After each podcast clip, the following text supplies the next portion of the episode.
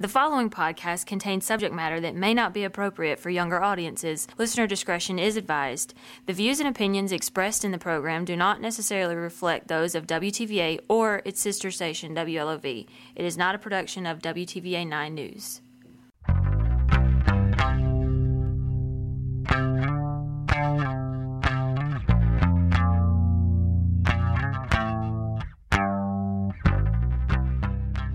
Alberta, Canada, a major Canadian province where the weather changes dramatically season to season.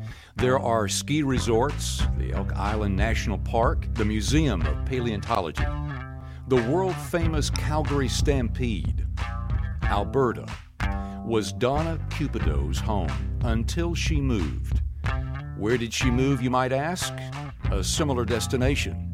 That's if you consider Alberta, Canada, and Mississippi, USA similar. More specifically, she and her husband Brian relocated to Iuka, Mississippi. Roughly 3,000 people, and its biggest tourist attraction, an apron museum. By all accounts, Donna enjoyed small town life. A wife and mother of three, beloved by friends and neighbors. But there was more to Mrs. Cupido than one could imagine or detect in a quick conversation at the grocery store. A look into her home on a Saturday night, filled with visiting siblings and friends of her children, having a rowdy time and enjoying the company of one another. You might compare it to a sitcom. Donna's life, however, was far more soap opera than sitcom, and some might say she had demons. And on October 21, 2004, Donna Cupido likely lost a showdown with a demon. A lot of people love Donna, or profess to, and love can do strange things to a person. Hi, I'm Donna Teresa Cupido. we knew that that there was something that happened that was terrible.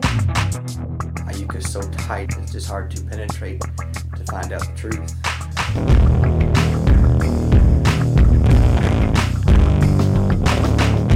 From the WTVA Creative Content Studio in the All America City.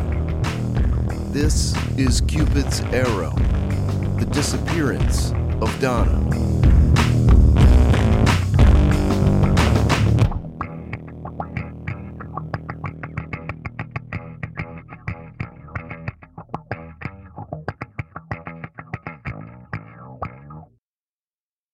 When Donna and Brian arrived with their family in Iuka, Mississippi, they were an affectionate couple. Their bond was evident. But years later, and by 2004, it was apparent to many who knew them, the relationship had soured. Rumor had it the primary point of contention was the thing that most commonly and most quickly rears its ugly head in a marriage money. The Cupido's financial situation was not as stable as it once had been. The family business was struggling. At the time, Donna vanished. So, what about this frustrated husband? Could Brian have had something to do with this? Investigators do tend to look first at the spouse in the case of a disappearance or murder. Likewise, the first person our producer Maggie interviewed for this series was Brian Cupido. Was there anything unusual or strange about that morning? No, it seemed like a routine. I mean, I went to work uh, before the kids got up, and she got up because uh, kids go to school later at that time. So I believe typically I leave around six thirty, quarter quarter after six, kind of thing. Soon after, Maggie spoke with the son of Brian and Donna Cupido, who was 21 years old when it happened. She was a outgoing, loving person. Did everything for anybody. You asked her to do any. I mean, you just name it, she'll do it. She had an open heart to anybody. Loved everybody. Never upset. Just a great woman. Yeah, she had a, quite a bit of friends. You know, everybody knew who she was. You know, because my mama always rode around in like a Kia Sportage. She volunteered for the uh, thrift store, like I've said, and then she did things for the school. You know, help people do their uh, gardening because she loved being outside. She learned that from her dad, being a you know do garden things. And what do you remember about the day that she went missing, like that morning? Well, see, at, at that time, I, while I was still working at Plumrose, I worked at nighttime. So when I got off at 1 o'clock, I saw her that morning. First thing in the morning, I went to sleep, and that was the last time I ever saw her Wow. that morning. She, she acted the same. We had like a bowl of ice cream that morning together, and never, never said nothing about nothing. Just we talked and then went to bed. And then my sister Jocelyn, she, my mom took her to school that morning, and that was the last time anybody seen her. And when I got back home at the end of the day, uh, my y- youngest daughter uh, did not get picked up from school, which is one of her routines. And uh, so then we started, you know, asking around and phoning around. It's a small little town, so we called the police, see if they noticed her car anywhere. They said, well, we can't really do anything for 24 hours or whatever it was. It took time to realize it because we, we didn't want to believe it. We thought, you know, she was out helping people or doing something which she normally does. But, you know, then when that night came and then when Jocelyn, the she got picked up was kind of, you know, that's really odd. And then that whole night came. Then the next day we, you know, started started to hit home a little more, trying to wonder where she was. we continued to look and then uh, yeah friday morning uh, no show then yeah we spent the whole weekend looking uh, various places put up posters and eventually i believe it was sunday night i think the police found her car parked behind a church off of highway 72 She, she knew some people that went to that church. Cause we, I think I went to that church once before with my mom back in the day. Did they find any evidence, like in the car, anything, any hints or anything unusual? Uh, no, it was parked kind of in, in an obscure place behind the building, so it wouldn't be really visible from the highway. Um, she was, uh, you know, fairly heavy smoker, and uh, there was a whole carton of cigarettes in the car. So uh, their whole premise, kind of from the beginning, was that she just up and left because she was happy. I said, well, if a person who is unhappy up and leaves, you know, why would they leave a whole carton of cigarettes behind in their car? Somebody got jealous and wanted her for themselves, and she probably wasn't going for it, and they killed her. Because there's there's no way she would leave us kids.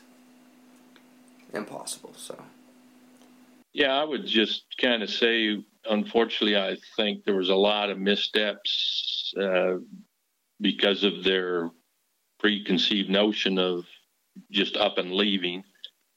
Uh, number one, she would never leave her kids, so that's a, a complete fallacy, you know. But yeah, I, I think unfortunately that was their whole mindset, so it wasn't an urgent thing uh, to to to get after it.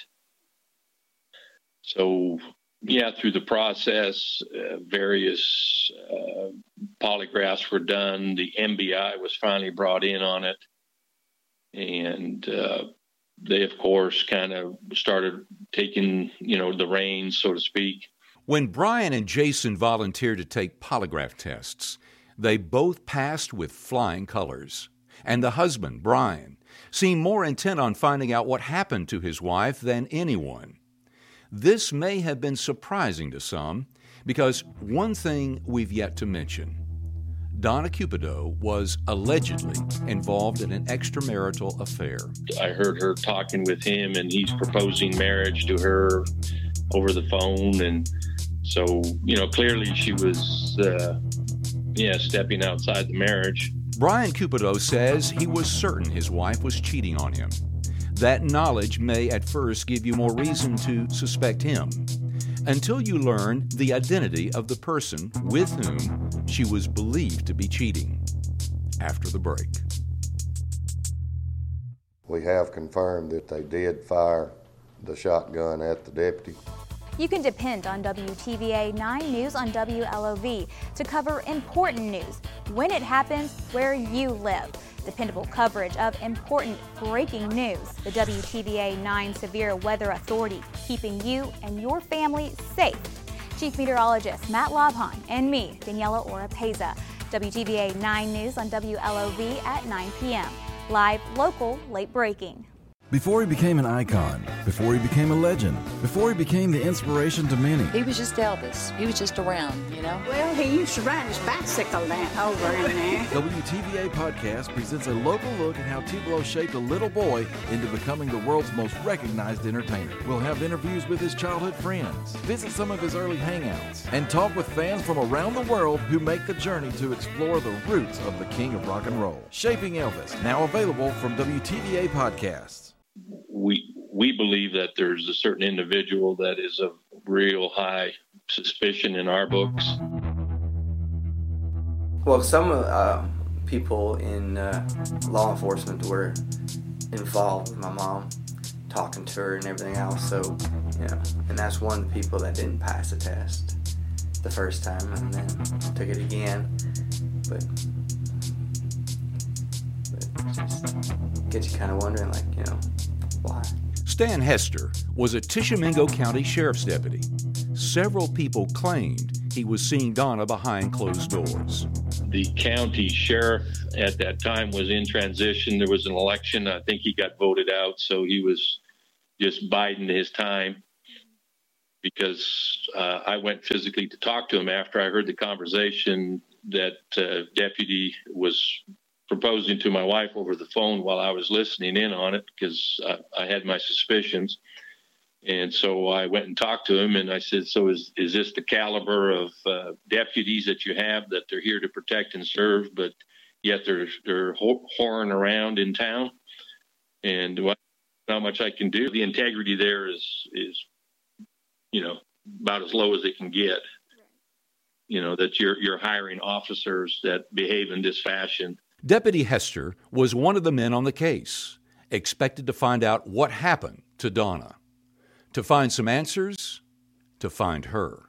Because later on in the investigation, there were her wallet was uh, found. They dredged the uh, the creek down in uh, Bear Creek, I think it's what it's called, and uh, somebody had, uh, I think, either a fisherman or somebody but anyway, they, they found her identification in the lake. So, I mean, if somebody's leaving, why would you leave your personal, you know, you know, identification, driver's license, I think social security card, pictures, and things like that. So, part of her wallet, I don't believe her whole billfold was found. I know uh, when my mom's wallet was found at Bear Creek, I left work to see and I was not allowed to come anywhere close down there you know, they just kept it, you know, concealed, just just police only. Mm-hmm. And then I know we did a uh, a search for my mom a week later in, in, in, a big forest, not too far from the church. And we, you know, I brought, friends down there, to, you know, to help look, and it was a big ordeal because we all showed up with people, and they were like, "No, no, no, no." We wanted to help, so you know, we even brought our dog because you know he knew where my mom sent, so we went to the woods and it was kind of a, they were kind of wondering like why did we bring all these people here? You know you weren't allowed to come kind of thing. Uh, cell phone was never found. Uh, there was a couple of uh, voicemails in there that the police uh, did procure and uh, yeah the last person to have contact was that uh, county county sheriff's deputy we have a Canadian transplant to small town Mississippi who disappears while in a suspected relationship outside her marriage with a sheriff's deputy. If that isn't complicated enough for you, we now introduce the third man. She was also connected with another individual who worked uh, for the state. And uh, I believe this is my personal theory that she was cheating on the cop with this other guy, and I believe they got into an argument. Donna and this individual got into an argument, and uh, I believe uh, he took issue with it. And uh, being that he's in law enforcement, he knows how to cover tracks. I'm not an investigator, but uh, there's some clear evidence of lying uh, on the deputy's part. Uh, he was even found in Walmart buying duct tape and plastic.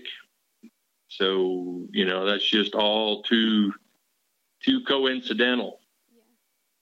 The uh, the landfill where he was apparently is a very lax process. You can just drive in, dump your stuff over the the berm into the big 40 yard container, and it gets hauled away. So uh, who who knows? You know, uh, he failed the polygraph at, on his first try because he was taking Xanax to uh, void, the, you know, make the system uh, inactive or you know uh, inconclusive, and that's what the first polygraph on him. Apparently, they redid him, and then they claim he passed. So I don't know if there's a cover up, you know, to protect their own. Uh, I, I, of course, uh, pushed the envelope with Randy Stringer, and of course, he was offended by that. Here, Brian is referencing the chief of police in Iuka. I don't believe the Iuka Police Department is involved, but I know that the sheriff's county is. So I don't know what kind of clout you have, but uh, I guess he was offended and he sent me a letter stating that uh, they officially removed themselves from the case because of our continued, uh, you know, questioning on the integrity of, you know, the officers surrounding the, the case and investigation. So, so it is Brian Cupido's statement that the deputy engaged in an affair with his wife, became jealous of an additional relationship, and did away with her. Maggie asked if that third man was ever investigated or made to take a polygraph himself. Me and my dad took the lie detector test and we passed. One person didn't, and the other one got a lawyer. So that kind of, you know, he ain't got nothing to hide, then mm-hmm. why do that, right? Well, he lawyered up, so uh, there's there's obviously that's a dead end for them, and I don't know what other investigative skills that they could apply to that, but they just kind of okay, he's lawyered up, so we, you know. So I think that they're just sitting waiting for physical evidence to appear, which, you know, I mean, if it's buried, it's never going to appear. There are some clear, obvious candidates for closer inspection, but very little traction in this case gone officially cold.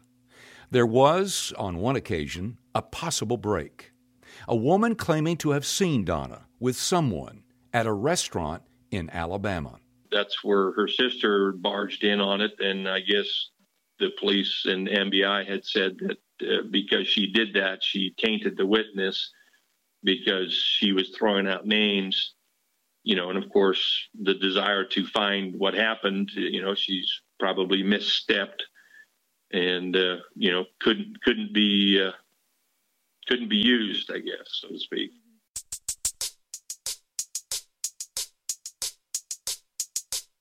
Now, Donna's sister Pearl does tell the story a little differently.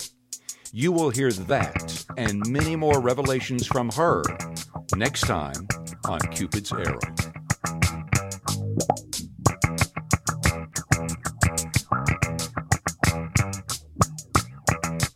Cupid's Arrow the Disappearance of Donna.